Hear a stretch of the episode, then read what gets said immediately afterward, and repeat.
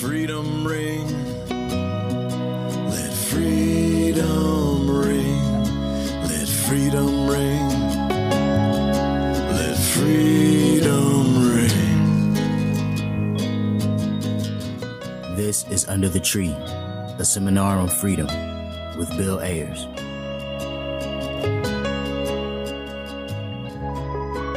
Welcome back to Under the Tree. I'm Bill Ayers, and I'm here with Light Eileen, Roxana Espos, and Palace Shaw, gathered in the spirit and the memory of Malik Alim for our seminar on freedom. That was the singer, songwriter, and freedom fighter Tom Morello with Let Freedom Ring, our podcast's hopeful theme song. Tom's generosity is an inspiration. He shows up whenever people are coming together under the banner of freedom in search of peace and justice. We're transmitting, as always, on the Freedom Frequency, calling on you to join us as we look with increasing unease at the world we've inherited and struggle toward a world that could be or should be, but is not yet, a world fit for all children. So let's keep asking the most urgent questions What is freedom? How do we get free? What are the freedom dreams that encourage us and drive us forward? These good questions animate our every conversation and our ongoing reflection. We acknowledge that we're broadcasting from the traditional unceded lands of the Potawatomi, the Ojibwe, and the Odawa. We thank and honor them, acknowledging the history of stolen land and resources, the history of the mass American genocide, and we pledge to keep our eyes and our hearts open in our shared struggle for peace and repair, justice and joy, balance and love. Our first regular feature is a moment of Zen, the quiet contemplation of a poem. And today's poem is by Jamaica Kincaid from the opening of her story Down by the River. It's often anthologized as simply Girl. Wash the white clothes on Monday and put them on the stone heap. Wash the color clothes on Tuesday and put them on the clothesline to dry. Don't walk barehead in the hot sun. Cook pumpkin fritters in very hot sweet oil. Soak your little clothes right after you take them off. When buying cotton to make yourself a nice blouse, be sure that it doesn't have gum on it, because that way it won't hold up well after a wash. Soak saltfish overnight before you cook it. Is it true that you sing benna in Sunday school? Always eat f- your food in such a way that it won't turn someone else's stomach. On Sundays, try to walk like a lady and not like the slut you're so bent on becoming. Don't sing benna in Sunday school. You mustn't speak to wharf rat boys, not even to give them directions. Don't fr- eat fruits on the street, flies will follow you. But I don't sing benna on Sundays at all, and never in Sunday school. This is how to sew on a button. This is how to make a buttonhole for the button you've sewn on. This is how to hem a dress when you see the hem coming down, and so to prevent yourself from looking like the slut I know you're so bent on becoming. This is how you iron your father's khaki shirt so that it doesn't have a crease. This is how you iron your father's khaki pants so that they don't have a crease. This is how you grow okra far from the house because okra tree harbors ants. When you're growing dasheen, make sure it gets plenty of water, or else it makes your throat itch when you're eating it. This is how you sweep a corner. This is how you sweep a whole house.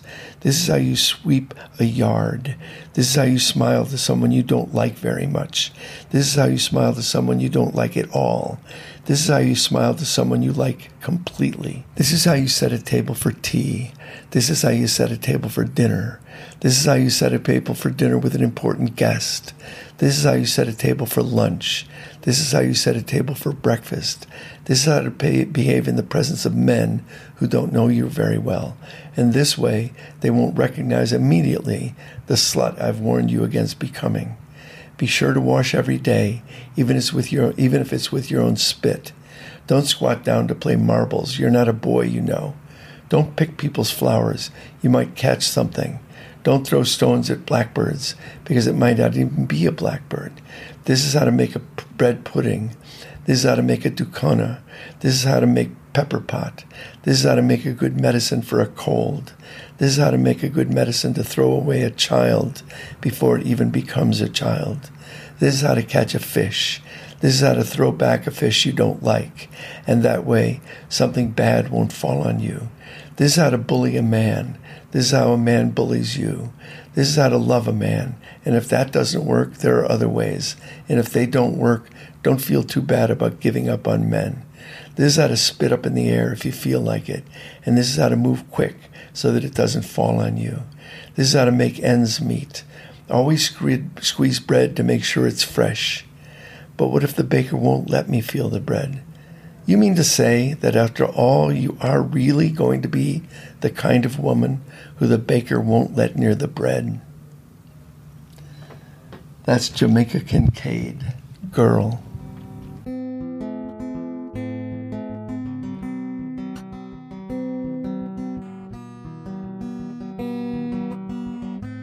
Our second regular feature is a free write where we ask you to pause the podcast for as long as you like and write wildly in response to this prompt.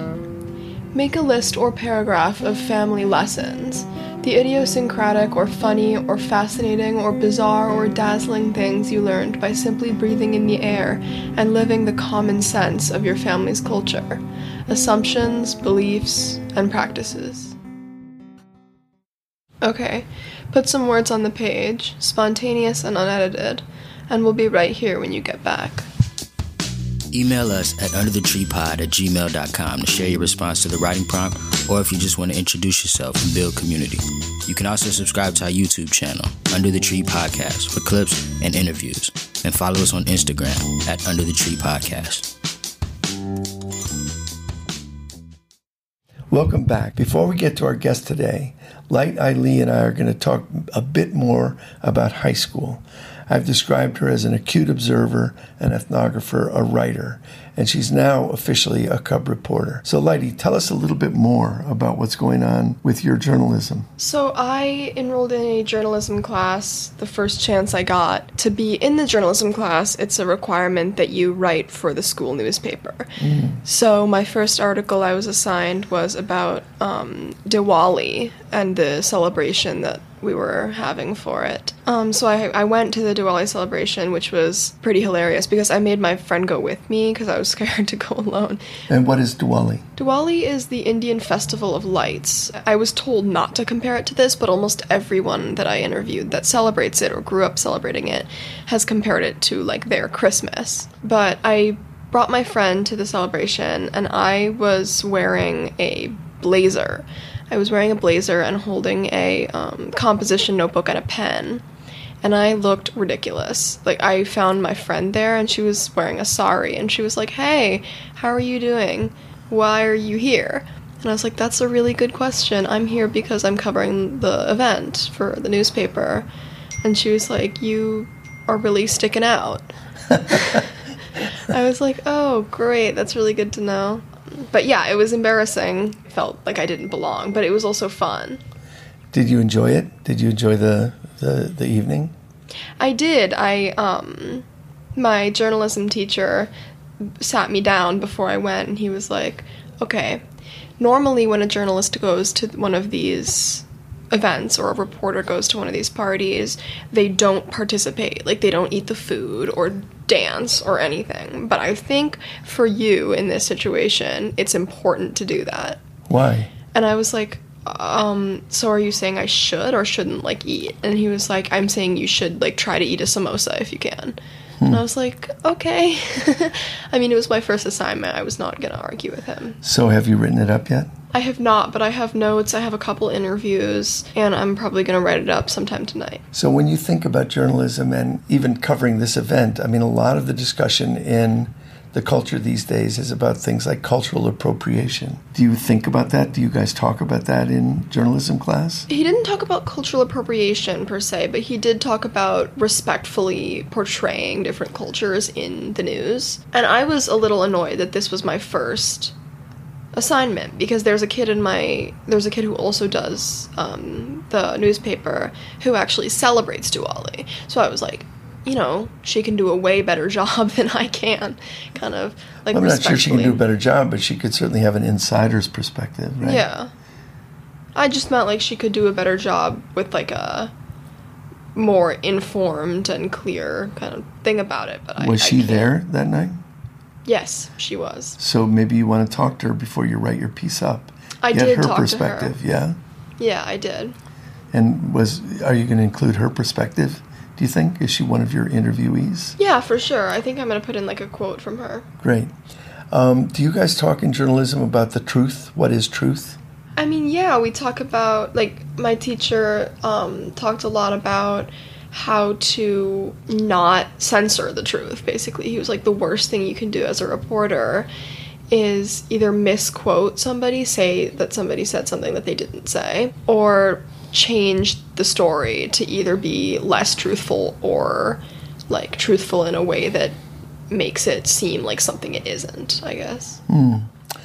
You know, it's interesting because I think about this a lot, and I think it, it'd be interesting for you as you go through journalism to think about it. There's so many ways to come at the truth. I mean, just take your computer here.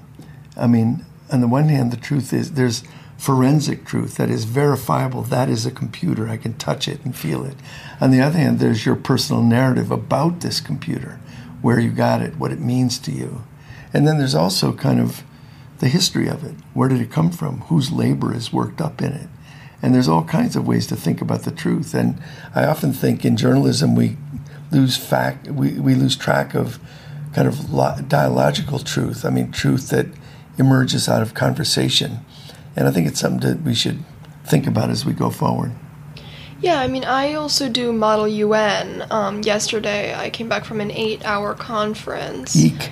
Yes, it was it was crazy. I was an emotional wreck by the end of it. But Why? uh, because there were like really intense ups and downs. It was my first conference, and it was just a roller coaster. Like sometimes I was like, I never want to come to one of these things again. I quit. And other times I was like, these are my people. I'm so excited to do this again. Wow. Yeah, it was wild. What country did you represent? I represented Belgium for the ECOSOC committee. Huh. But something I've learned about Model UN is that there's like zero truth involved in it. It's just like people think that these kids are actually like solving the greatest crises ever to exist, but actually we're all just kind of like making stuff up and like Are you Kind of- searching for the truth? Not really. We're all just kind of BSing some things and like trying to have fun. It's like storytelling. It's like I telling see. a story about, you know, an issue and like telling a story about how you're going to fix it. Of course, stories have truth too. Yeah, I mean, we just did a unit in, in English called What's the Use of Stories That Aren't Even True? Wow. where we read um, a book by Salman Rushdie called Haroun and the Sea of Stories. Right. You talked about that once. Yeah, probably. That's great. Mm-hmm. Um, I want you to tell us a little bit about how you came to write a college essay and maybe read the essay. Okay, so I was with a group of my friends this summer, some kids I've known every summer for my whole life since I was a baby, uh, several of whom are just applying to college. So we gathered one morning for a workshop on writing the college essay, as we called it. And after a lot of discussion, we got a prompt, and each of us wrote quietly for about like 25 minutes. Even though I'm years away from college, I thought it would be kind of fun to try it with them, you know, because I look up to them a lot. So the prompt was like, what is something that's happened in your life that you thought was meaningful or that describes you as a person? And here's what I wrote in that 20 minutes. When I was in the fifth grade, someone threw a clementine onto the roof of my school building.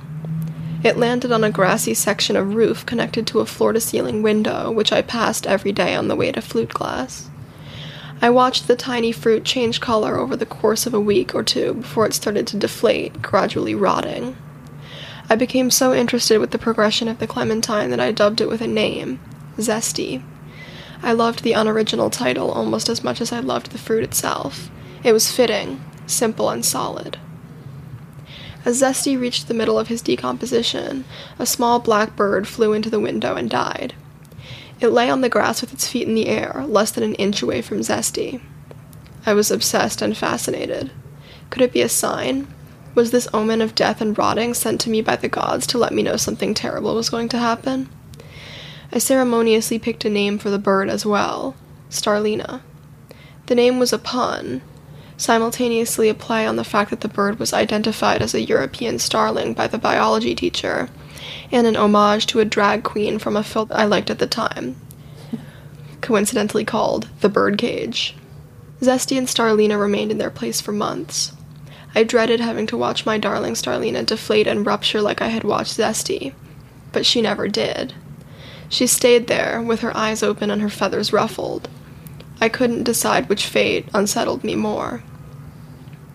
Zesty browned and flattened over the course of two weeks in the sun, an excruciating and undignified way to go.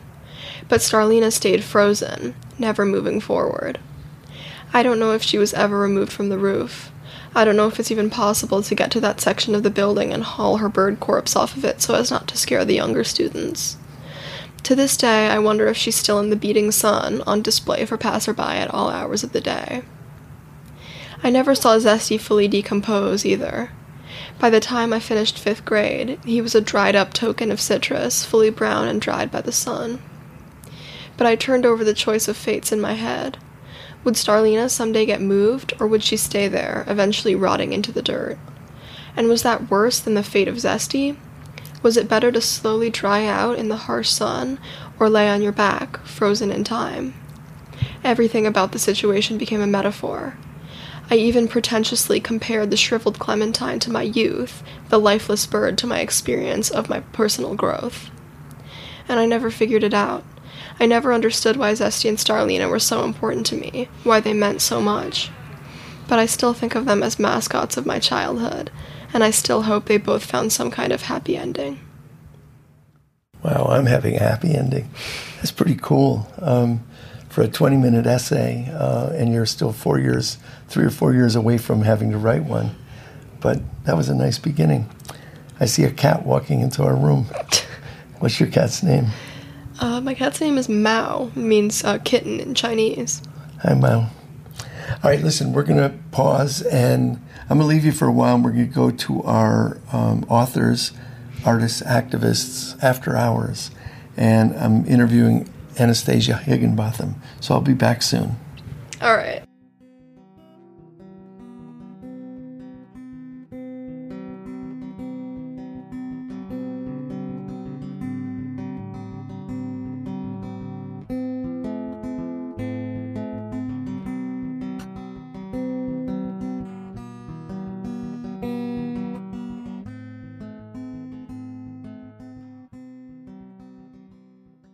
Really happy to be joined by Anastasia Higginbotham.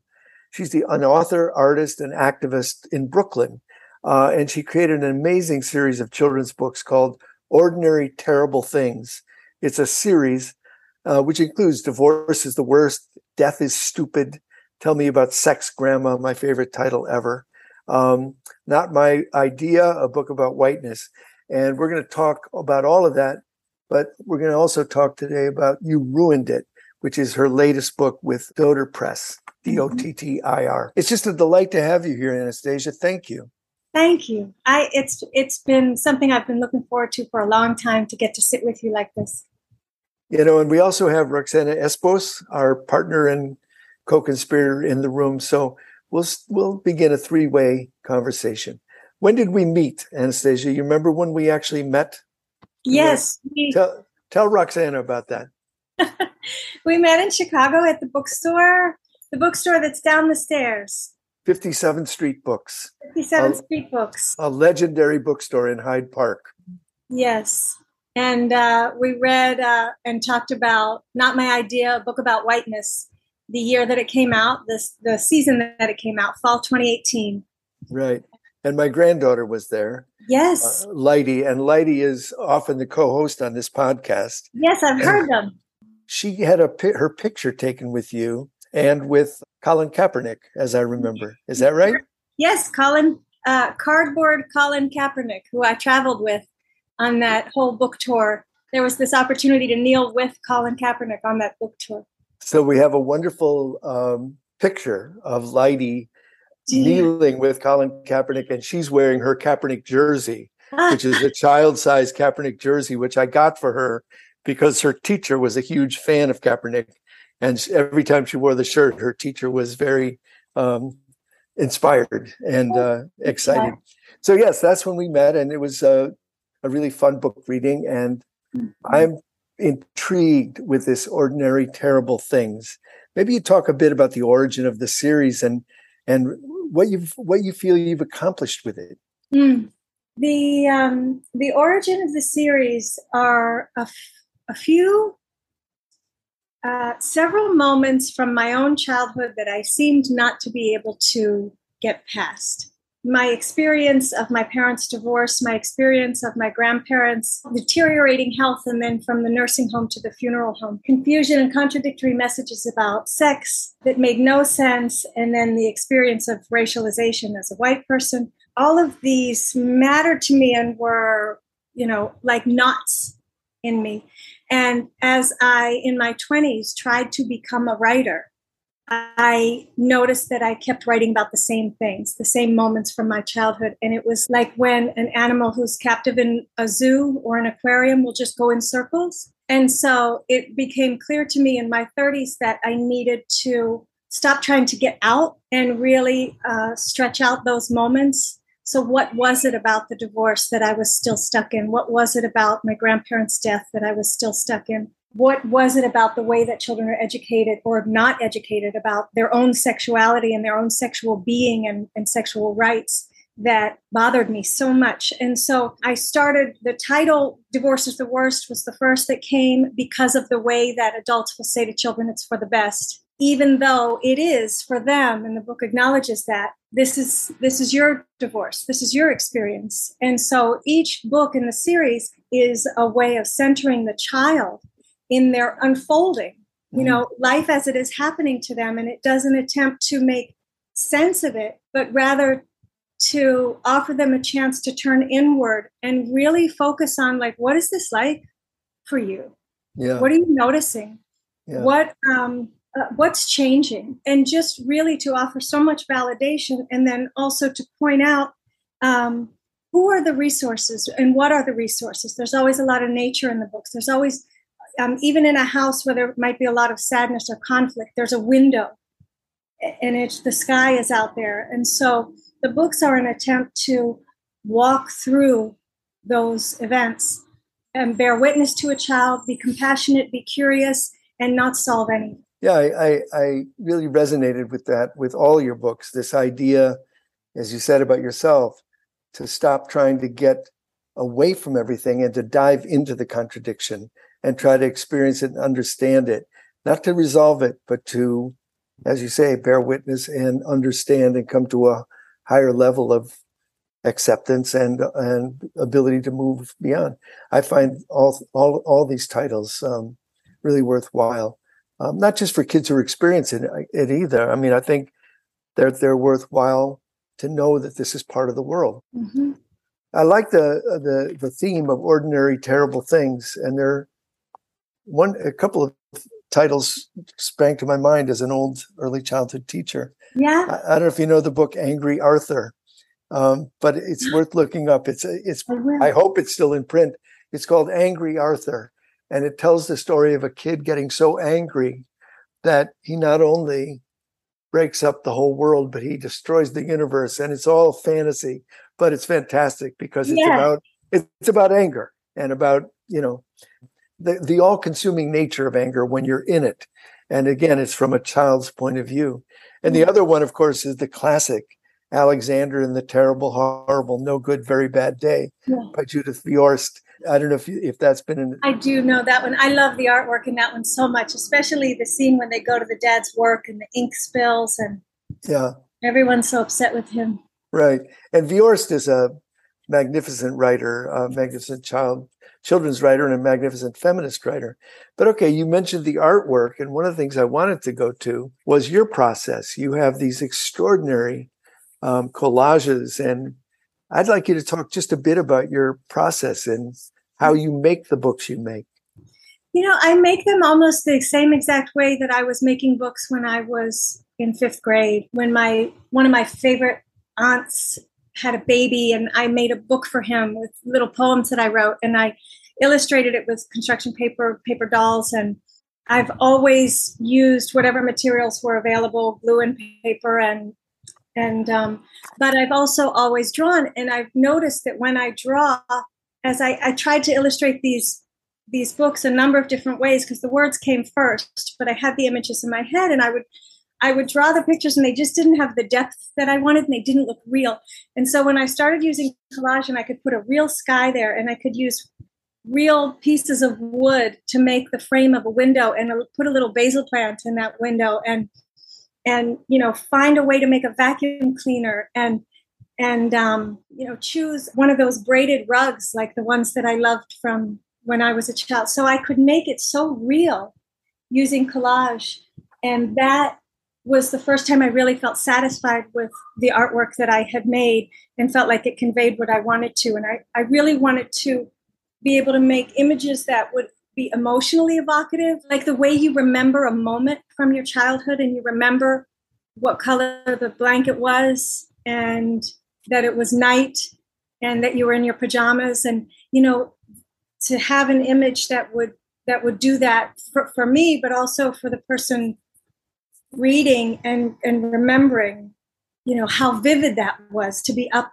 late at night when all the other people in the house are sleeping. And and in terms of you ruined it that's the most that's the sixth book in the series. And i really made that one and tried to be true to the way that i drew when I was 11 years old and 12 years old, which is the age of the character in the book. So I tried to make it look as much like my drawing from then. So because she is telling the story herself and telling it to herself, and you ruined it. It's one of the absolutely most charming aspects of the books. I think the messages are profound, complicated, complex, and yet accessible. But the artwork is, as you say, I mean, it's it I think it invites young readers in precisely because it feels like something they could do. You know, they're collaging and it's got three dimensions, and I think it really. Um, I think you've you've done it. It works. Thank you. That means a lot to me. That, well, that really does. I I can't overstate that. Well, thank you. I, I'd like you to talk a bit about You Ruined It and tell us a bit about the story, not, not necessarily the origin so much as like what the message is and, and how you came to it. Sure. You Ruined It is um, a way that I wanted to d- address uh, childhood, a childhood experience of sexual abuse within the family, where the abuse is one thing um, for the child to cope with, but really, I want I made a book with You Ruined It that deals with the aftermath of disclosure. And the confusion of when it's a family member, when it's someone that you liked, when it's someone that is uh, connecting you to other members of your family, the confusion of someone crossing a boundary so so serious as that, and you, you know the child in the story is she always loved this older cousin and it's like during a summer when he's about 22 she's 11 and um, they're spending a lot of time together and she discloses at the end of that summer or later in that summer that he initiated a sexual relationship with her. And um, so we're hearing from her point of view that the way this played out when she told her mother when she told billy her older sibling and um, so but the crisis for the child is is partly that she misses him that that was a really special relationship and now it's ruined. And um, she feels like she ruined it to some degree or she's not sure if she's the one who ruined it or he ruined it. Somebody ruined it, it it's ruined. And um, she's young enough to be surprised that it can't go back the way it was that they can't just address this somehow and um, she's just kind of walking us through her process. And and one of the first things she does is says i, I want to tell you what it was like when it was good. Mm. because it's so in a situation like this we we make people who cross a boundary like that and, and people who make such a harmful choice. It, we're so quick as a culture to just immediately make them monstrous you know, he's out, he's bad, he's evil. And um, she's very still connected to his humanity as well as her own. And so she's not ready to just cast him out like that. And so that how how her family circles around her is what that book shows. And there's just a lot of care. There's a lot of care that she extends to herself and that her family extends to her and to themselves, but they're all three affected. The um, Dawn, the main character, um, her older sibling Billy, and their mom. Yeah, you know, she's not ready to cast him out. And at the same time, um, she and the ones who love her want her to understand the harm without qualification. I mean, they so so both things are true. They want to understand the harm completely, and at the same time, she's conflicted about. And I love the fact that you started with what their relationship was like before this catastrophe. Yeah. And and there's another thing that I think another element of complexity that you get into, which is the event happened, it changes everything, but then she has to also negotiate who to tell, how to tell them, and what their various reactions are that are not acceptable to her. It's complicated. Right. Right. And she she doesn't know yet what she doesn't know about how this is going to affect her five years from now, 10 years from now. Um, and I felt like my responsibility as the author of the book and as the illustrator on her behalf was to um, just make sure that she could return to herself and return to her body because she does a lot of dissociation in the book. She, and she calls it her new superpower that she got um, yeah she she can fly um, in her in her superpower. She flies away and looks back at the situation. Yeah and so she's trying to relate to this as a as a power as a way of um, getting free. Uh, but but her process of healing leads her back to herself and to a connection um, a, a groundedness literally that um, so that she can bear to be with with all of those yeah. all of that con- confusion and all of those different reactions. Um, she's trying to control a lot of things that she can't control because yeah. you know and the mother acts right. The mother says no more. You'll never spend time with him again yeah but at, at, the same time mom uh, both the mother and her older sister billy yeah. uh, it, not only embrace her but they're willing to go with her into the ambiguity and the complexity. Uh, i really love the ending. It ends with mom and billy understand why i get sad. They let me go through this. We all know i can do it. And the last line i am the one i can trust which is a, a kind of a beautiful theme of the book um, learning to trust yourself and learning that there's lots of angles of regard but that your angle of regard matters and in a matter like this matters centrally. Right. Because earlier in the story she asked her mom how do you know who you can trust? You know why couldn't i trust my cousin? Right. Why couldn't i trust that he knew i didn't want that? Right. And you know a, a character the girlfriend of billy who is a witch comes and, and says you're the one you can trust. Exactly. It's a great theme. That's the only one. You know, there's a another we were talking earlier about books, influential children's books. When I was teaching in daycare in early childhood, there was a book that we absolutely loved and promoted. And I don't know if it's in print, I haven't seen it in decades, but it was called Don't Touch Me. I Don't Like It. Mm-hmm. I don't know if you know that book, but and it may not even be in circulation anymore. But it's a little book for young children. And it's not about child sexual abuse, it's about being able to say, it's my body. Yeah. It's my body. And so the images are not of some abuser or some monster. The images are the man in the fruit department at the s- supermarket who thinks he can tickle you. And he's a nice guy and you like him, but you, you learn to say, don't tickle me. I don't like it. It's my body. And um, grandpa likes to, and grandma both like to kiss you too much. And so the little child learns to say, no, no, don't, it's my body. I, I don't want to right now. And, and that, that kind of sense of learning the, the phrase, yeah. it's my body. Don't touch me, you know, is a, that script is so important to have the permission to, to right. say that out loud. And I mean, how, how, how rare is it to, well, I mean, I teach self-defense also for a company called Prepare Inc. And um, when we do the verbal pieces that are about setting those kinds of boundaries. Don't touch me, I don't like it.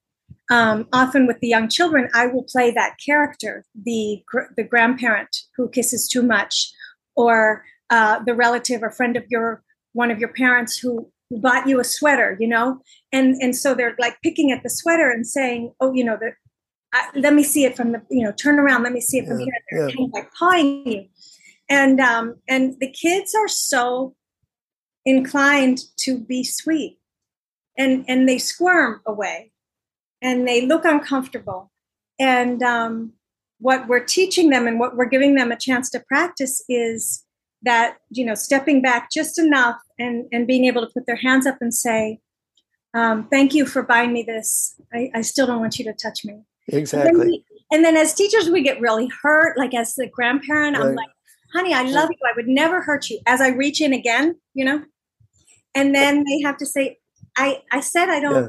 i love you too and i don't want you know so and it's very it. challenging they feel so squirmy and we all feel so and it's just like breathe everybody breathe try it again we're not i'm not your actual grandma go ahead say it say it say Yeah. it here Just hear what Right. it and feel what it feels like to say it Yeah, I think that's great. I think you would you you you would you're right in line with this book that I remember from decades ago because the whole point was this little kid standing up tall and saying it's my body, you know, and and that's the such an important message.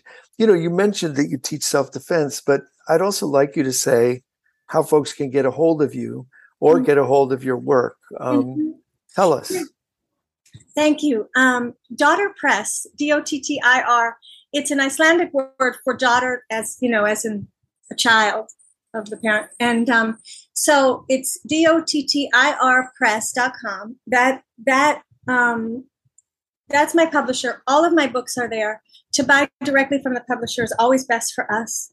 Um, or not doing that, you know, any any independent bookstore that you love. To and to reach me, I I stay mostly. I'm mostly available on Instagram at a Higgin Books. It's it's the letter A H I G G I N B O O K S. A Higgin Books at Instagram, and um, we'll and I link get back and I get to write to people there. Well, uh, Roxana, do you have any other comments, questions that you'd like to? Yeah, uh, actually, a couple of questions. Um, so, um, well, first of all, I is that a Lynda Barry? that you're Yes, hanging behind you.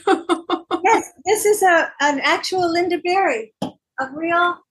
Well, because um, you know, talking about people from your childhood, she was. Uh, I used to read Lynda Barry even like as a young kid uh, in the reader, uh, and she was so formative as as I was growing up because she was sort of echoing a lot of like the confusion and like discomforts and all the anguish that you go through as Oh, Marlys and Maybonne. um, yeah. and Yeah. so, uh, you know, and she's, as far as I'm concerned, she's she's a Chicago institution.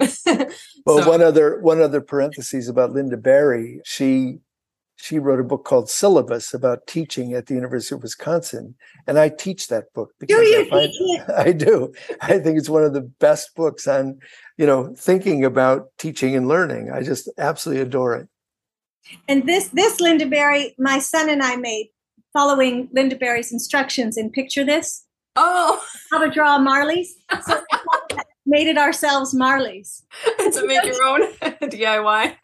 We just followed the instructions in the book because we have what it is and picture this and syllabus and um Yeah, fantastic. Oh, and we do the Batmans and stuff. But anyway, go ahead. You wanted to touch. Well, no, I was going to ask, uh, you know, like, because um, Bill had asked already, you know, uh, how you cre- about your art and how you create it and things like that. But are who are some of like some of the influences that that you kind of bring to to the to the books? Lynda Barry is, is number one. Yeah. um, and just also because I I it's the making it by hand. You know what she calls the original digital device. Yeah. Um, and um, I got to take her writing the unthinkable workshop at Omega in 2015. But I was already making the books by then. You know, Charles Schulz. I was a big Peanuts fan when I was little. I was really into Sally because everybody thought she was dumb, but she was really deep. And um, she fell in love with the school once, with the bricks, and like she would talk to the school and touch the brick. And she really did not like school, but she liked the school, the building itself, and like related to it in a in like a telepathic way. and um, so those are big influences. And I'm sure there are others, but I, I can't even think of them right now. Charles Schulz and lynda Barry. Well, I'm just completely fascinated by your by your office space because, like, you have the the Fisher Price toys, which I still play with Fisher Price toys. I have the school over there. I like. Oh my god, the school one. Oh, the school one, the airport, and the and the little house. I mean, those um my friend Robin and I, we still like she and I go um we go to like garage sales and vintage shops and every time we see the Fisher Price toys, we're like the little people. Yeah. And that they were that they were from all different races. yeah. um, you know, and and it's, you know, different ages. It was they reflected our realities. Yeah. You know. Yeah, and more than uh, all other toys did. Like Fisher Price toys, man, they were it. and those they were beautiful, like the hospital, the boat, the this is a Sesame Street brownstone. Mm-hmm. You know, um, and then there's the schoolhouse, and yeah, it. I do relate to illustration as as play too, and I think that's another that's another facet of Lynda Barry's work that that really resonates for me. Is I'm still playing. I mean, that's still alive to me. All of that stuff. It never. It didn't stop. Well, I think that ties into your collaging because you can sort of project your own onto those pieces. Mm-hmm. You know, even if you're not like an artist, you can create through collage. Yeah, you can art, mm-hmm. and you can create with Fisher Price toys. You know, um, mm-hmm. you can reflect your own reality in those in those toys because they Mm-hmm. they stand in for everyone. Mhm. So and when I do the like when I get to do collage workshops with kids, whether by Zoom or in person, I bring I don't show up with magazines or ask them to bring magazines. I show up with little perfectly cut I mean perfectly imperfectly, just skies and trees and rocks and grass and water and cement and a cracked concrete with the plants coming, you know, little bits of and a couch and a blanket and a and um, pine trees silhouetted against a dark sky. And, and i give little bits to them um, so that they and they can immediately start making collage. They're not digging through magazines to find to kind of find their way around the models and the perfection. I bring the the stuff that looks most real and um, and they they make the most beautiful things with all these different familiar sights. I mean, sometimes I'm ma- when I'm making a book and I'm like really deep in the collage, I'll go outside and see something and I think, oh, I want to cut that out, and it's like, no, no, you you can't. That's real. Mm. That's the actual what that building looks like with that corner of sky and those power lines. That's just how beautiful it is. So when you know finding that in the pages of a magazine or an old book or an old you know home decorating book I just find that you can make a place where you can exist, where you can imagine existing or being inspired or, or resting, you know. And I like to, I like when children are really tuned into that and, and you know, they make decisions really quickly. Anastasia, this is uh, this part of the conversation is leading me back to the theme of this podcast, which is freedom. Mm-hmm. You are an artist. You are a writer. Um, the question of freedom and of freedom to read, freedom to construct, freedom to create is in question, is in doubt in some ways. And as you were talking and as we were going over your titles, I was thinking, you're the embodiment of what DeSantis hates about art. And and and everything you raise is like raising questions, making things complicated. The world is much simpler than you say um, according to Ron DeSantis. So I guess I'd like you to, if, to take a minute and reflect on the question of freedom and mm-hmm. what it means to you and what it should mean to us uh, in this fraught and complicated and difficult world that we live in. Well, in terms of the children who I depict in the books, the child I am who I connect with in order to make them, the children who I hope will see themselves in the books, you know, grown children and children now. Um, they don't have a lot children don't have a lot of freedom i mean and and we're we're we're supposed to see it as a bad thing that ch- if children are free because they would be you know they need limits they need structure. And i yes yes to a degree yes. But they're not even free to know themselves. That and that to me is the most serious. That is the gravest harm that we do to children. Is like you're not allowed to know that feeling. It frightens me for you to be heartbroken. So i am not going to let that happen. It frightens me for you to be too angry about the fact that you have to sit still all day in school. You can't go to the bathroom when you want to. You can't um, get a drink of water when you want to. You can't get two drinks of water in the same you know 30 minute span. You can't touch each other.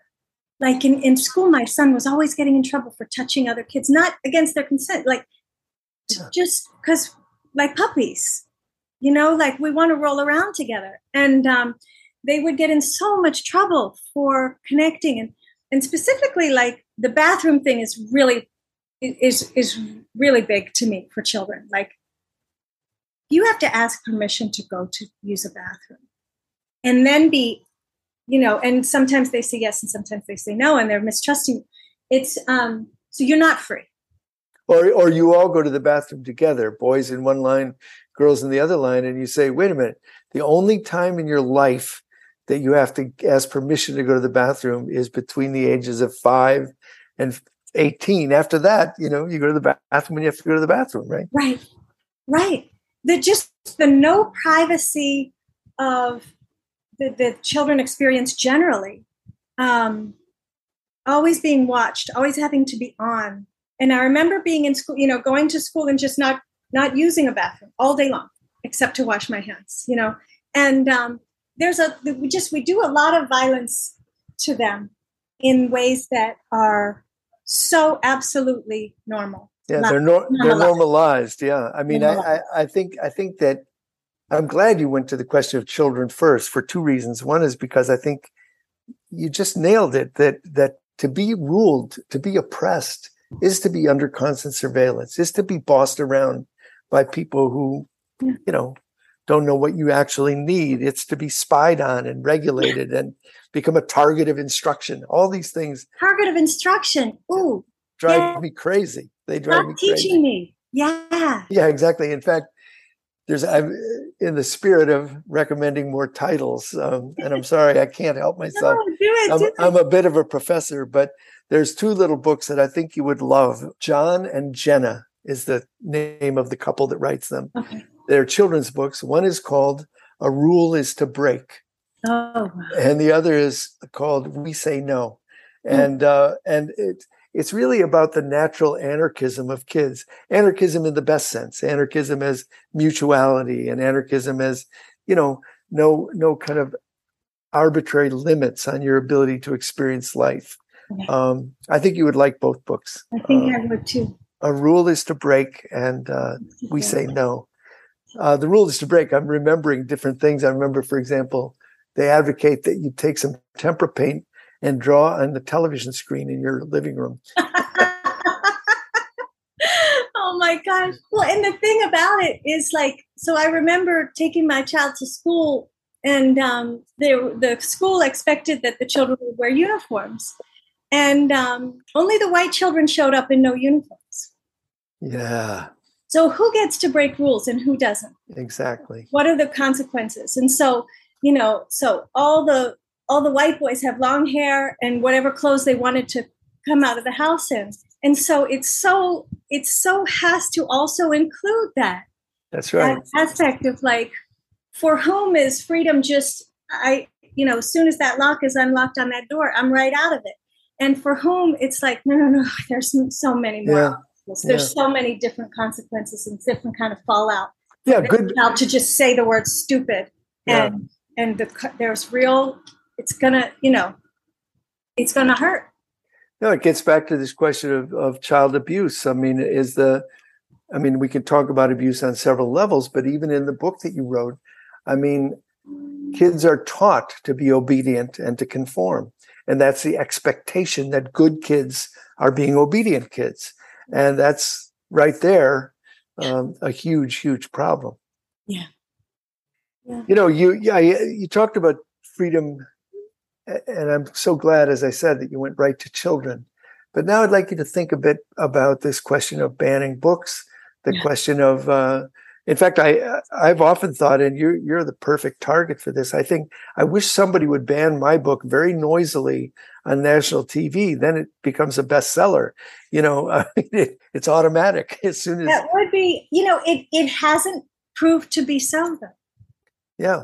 I mean, the book is the book is going along as it was, but um, not my idea. A book about whiteness when it made uh, it made its way to a lot of lists the summer of 2020 when there was a lot of positive and outraged energy about racial justice. Um, since then, since the bans began and Fox News started to say the name of the book and say my name, and um, and it it's on a different list now. I, I think people are actually staying away from it. Oh, not that's everybody. that's sad. But I think um, I think there's a lot of uh, damage that's that's real about, and people will say, you know, I love your books. I just, you know, I want you to talk about these books, but not that one. And they'll just say it, just not that one. Not please don't address white supremacy. And I'm like, did you hear what you're saying? Yeah, really. You're doing it right now. And you know, right there, I mean, how can you be free if you're if you're being told that there's limits to what you can read, what you can see, what you can understand? I mean, it it, it just strikes me as we're going into the not just backwards, we're going forward into a new kind of um, Yeah. brave new world, and it's it's a little terrifying. But when I was saying banning a book can be good for it, I was thinking of Toni Morrison, you know, because when they tried to ban when they banned her book in Tennessee and Florida, every library brought extra copies, every bookstore, and the place went, you know, the book went through the roof. So Yeah. anyway, I, I think your books are very important for young people and for adults as well. Thank you. I do too, and I uh, hopefully the adults will help us get it to the kids because I, I I find I'm having a hard time getting to into kids' hands because many adults are afraid of what will happen when the child has this access to themselves. Well, I think that I, I also, what you make me think now is that one of the reasons that we have trouble um, talking with kids about difficult subjects is because we ourselves are not confident talking about it. So I remember very vividly when my kids were in um, elementary school and there had been a, it was actually middle school, and there had been a shoving match between two kids and they called each other um, racist names. Um, and I went to the school and said, the kids are buzzing about this. My kids are buzzing about it. You should take it up as a subject in homeroom. And the response was, we don't want to create a problem. Well, wait, what? you know, what what country do you live in? Um, You don't live, you know, you don't live on the south side of Chicago. Where are you? So I, I worry about that. That we we're into an avoidance posture because we ourselves have not reconciled how to talk the truth about what we see and what we understand. and and and our own ob- obedience is coming through to our great great um disadvantage. I mean Yeah. this is not a moment to obey. This is not a moment to say well you know we'll just get through this time and then you know maybe later when things cool down. What do you mean later when things cool down? Not no now. Bring these books out. Everybody read toni morrison. Everybody read genderqueer. Everybody get it. Yep. give it away. And, so, and some people of course are doing this but um you know we we we have an opportunity. And and i think kids want obviously kids want the information.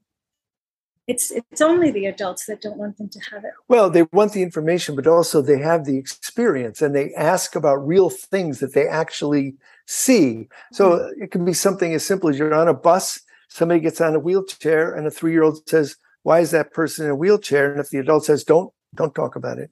Well, now we're not talking about it, right? I mean, Right. there's something you could say that's reasonable rather than yeah insane. Well, Anastasia Higginbotham, I want to thank you so much for joining Roxana and me.